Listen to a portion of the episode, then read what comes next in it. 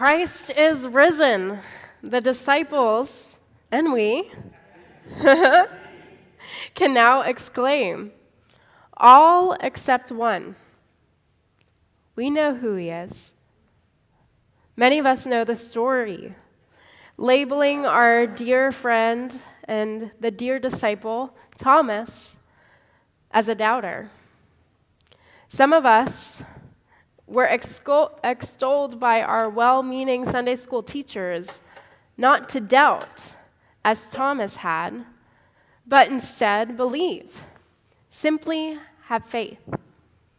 After years and years of hearing lessons and well intended messages like this, we seem to develop this innate belief that having doubt is an unwelcome or even an experience to be ashamed of on our faith journey. And yet, we know that this sensation of doubt is a natural part of what it means to be human and grapple with human experiences.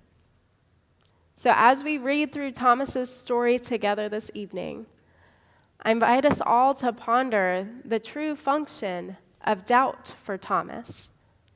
How might we rediscover doubt as a natural aspect of the experience of Thomas's grief rather than a negative and unwanted attribute to our walk of faith?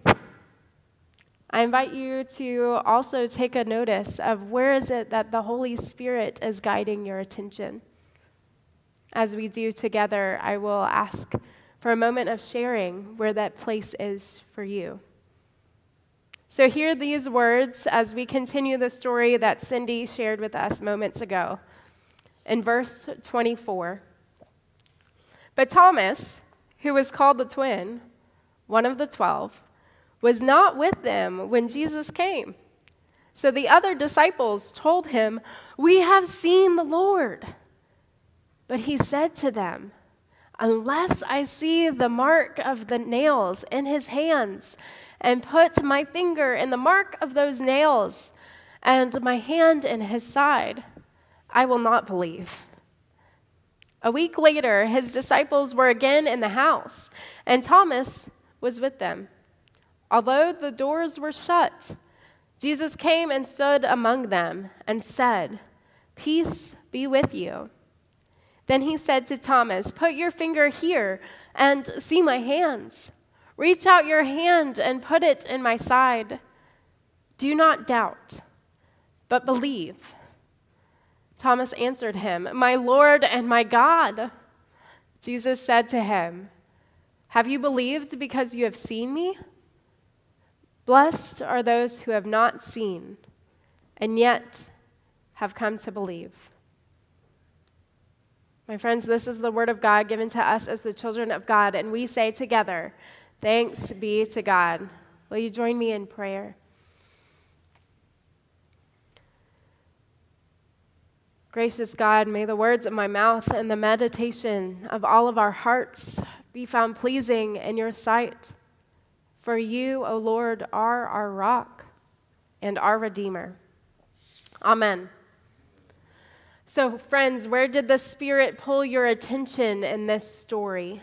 What did you take notice of?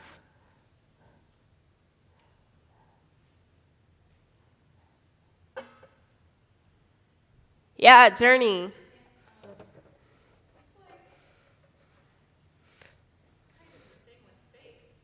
Mm-hmm.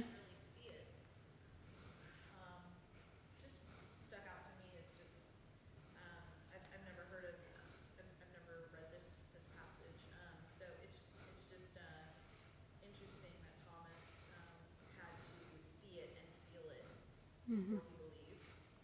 Um, and, you know, we, it's just the whole point of faith is like believing in something that you can't necessarily touch or feel. Mm. Commenting on the fact that Thomas had to touch and to see in order to believe, but with faith, it's not something we can necessarily touch and see. Thank you, Journey. Yes, John.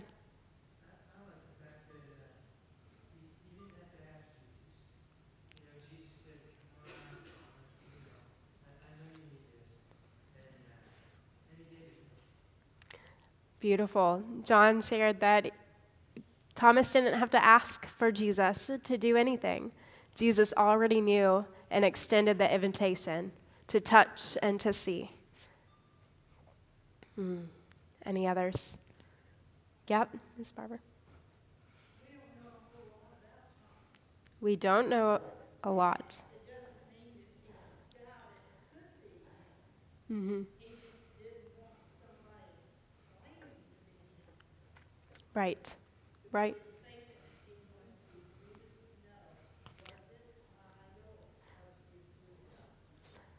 Thomas needed proof. Nope, go ahead. I thought it was interesting that Thomas wasn't with them. They tell him, he says, well, I'm not gonna believe it yet. He showed up with them a week later. So there's a part of him, I think, that He's curious. Yep. You got it for me, Chase? Almost there. Does anyone have one more thought before Chase gets there? Oh, yes, Ms. Teresa. How much is it going to take? Jesus had performed many miracles that Thomas must have been aware of. Absolutely. How much is it going to take? Chase, are you almost there? You got it? Let's do one more.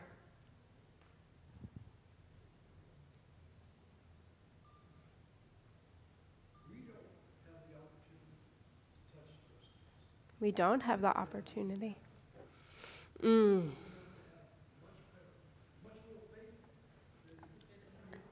Absolutely. Absolutely. Go ahead, Chase. It is like what I am saying to say because he didn't hear. Mm. Absolutely. Perfect. Thank you. So, Shakui Wu is a recent graduate of the Rhode Island School of Design, where he received a master's degree in fine arts, and his specialty was in glass blowing. As a Chinese student, he had a difficult time reconciling this new reality of living in the United States with what he has always known growing up in China. And out of this struggle, he developed his master's thesis around the use of art as a bridge between what once was and this new way of living. In 2019, as Wu was studying in Rhode Island, his beloved grandmother unexpectedly passed away after a swift battle with cancer, and he couldn't believe it. The moment he received the news from his parents, the only thing that was running through his mind was the memory of her chicken soup, the way it tasted, the way it felt. How many of you have had loved ones who have passed and you miss their, their good cooking? My grandpa made the best uh, shrimp pasta he had a fancy word for it that I could never pronounce, so I just called it pasta. We'll forever miss it. We all have those, those moments of remembrance. And as Wu wrestled with the disbelief of this new reality, a reality where he would never again taste his grandma's chicken soup, he desperately saw something that would help him to come to terms with her passing. And so he made a glass replica. I don't know if you can see it. I'll pass it to Journey to show online in a minute. Made, physically made a glass replica of the dish that she served this chicken soup in. It was something tangible, a physical proof, a doorway if you will, in which, it, in which Wu's memory and lived experience of time shared with his grandma connected to connected with this new reality a reality where his grandmother will no longer make him this soup. It was a doorway where Wu has an opportunity to reconcile his doubt of her passing with the memories that keep her spirit alive. I wonder if this is what it was like for Thomas. If this was Thomas's experience in our passage this evening, a crisis of reality, if you will, trying to reconcile memory and lived experience with a new possibility. You see, Thomas was there that day, that dreadful day. He saw Jesus' beaten and broken body hanging there for all to see. He heard the mocking laughter and the jeers as Christ, his beloved teacher and friend, drew his final breath. And while the other disciples were gathered together in that locked room in fear and in grief, I wonder if Thomas just needed some time alone to grieve and to process by himself. Maybe he needed that time away. So he set off on his own. We don't know where he went. We don't know why he wasn't in that room, the first encounter the disciples had with Jesus. We just know he wasn't there. And when he finally emerged from his quiet processing space, he was bombarded with this wildly shocking news Christ is alive! We've seen him! I can only imagine how jarring that news must have been after the experience that Thomas just had. After witnessing that excruciating death of Christ, his friend, to be told from a third party, even one that he trusted, that he was living and breathing, and even made that secret appearance. Friends, I think if I were Thomas in that moment, I might have been a little doubtful also. Would we not? Thomas needed a little help reconciling his lived experience, his memory, with the possibility of this new reality one where death is defeated, one where resurrection is possible and has happened in the person of Christ. Kate Bowler, one of my professors at Duke Divinity School, is also a brilliant author and theologian. And some of you may remember Steve Price uh, a couple of Sundays ago mentioning um, Kate Bowler. She has such a unique experience with the battle of cancer and how to reconcile her faith with some of the messages, well intended messages she received from others. She's brilliant and she writes with such candor. And she wrote these beautifully thought provoking blessings. Uh, and one of these blessings is about doubt. And in it, she says, Blessed are we, receiving the gift of doubt, for we trust that doubt is a doorway, freeing us to become that which we could not otherwise have known. Doubt is a doorway, she says.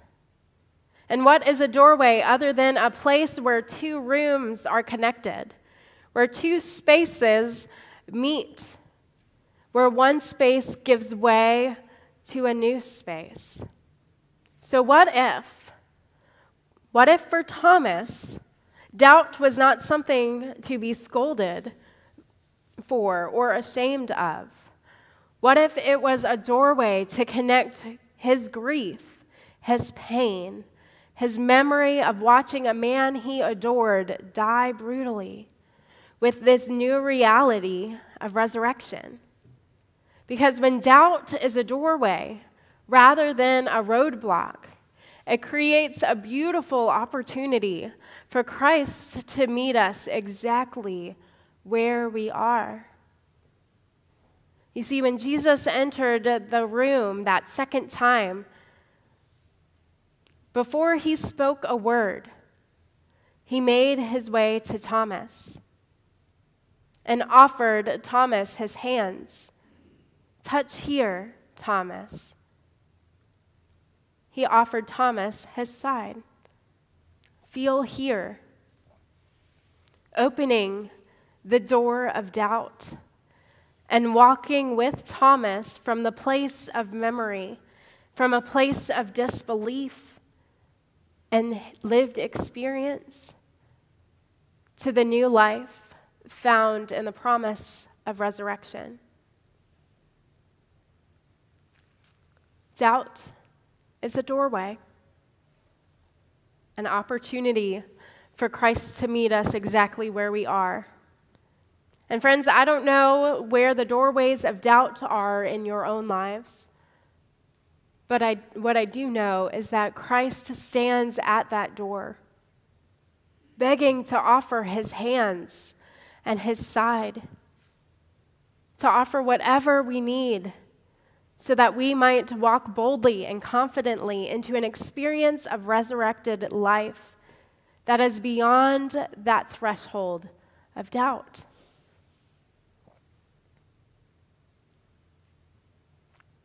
As we close this evening, I invite you to hear this blessing of doubt from Kate Bowler. Blessed are we who come to you in the discomfort of our doubt. For we trust that our honest unknowing is a truer and better prayer than bootstrapping efforts at certainty. Blessed are we, receiving the gift of doubt, for we trust that it is a doorway, freeing us to become that which we could not otherwise have known. Blessed are we, remembering that you, God, hold all things together. You are the invisible scaffolding that supports us the canopy of love that protects us in the present, the stable pillars sunk deep into our past, and the dove that flies confidently toward the future, bearing for us the peace we could never have attained ourselves. Blessed are we, settling into the truth that there are things that we cannot know settling into the humility that knows this one thing that we are of the earth and that you are our God. Thanks be to God. Amen.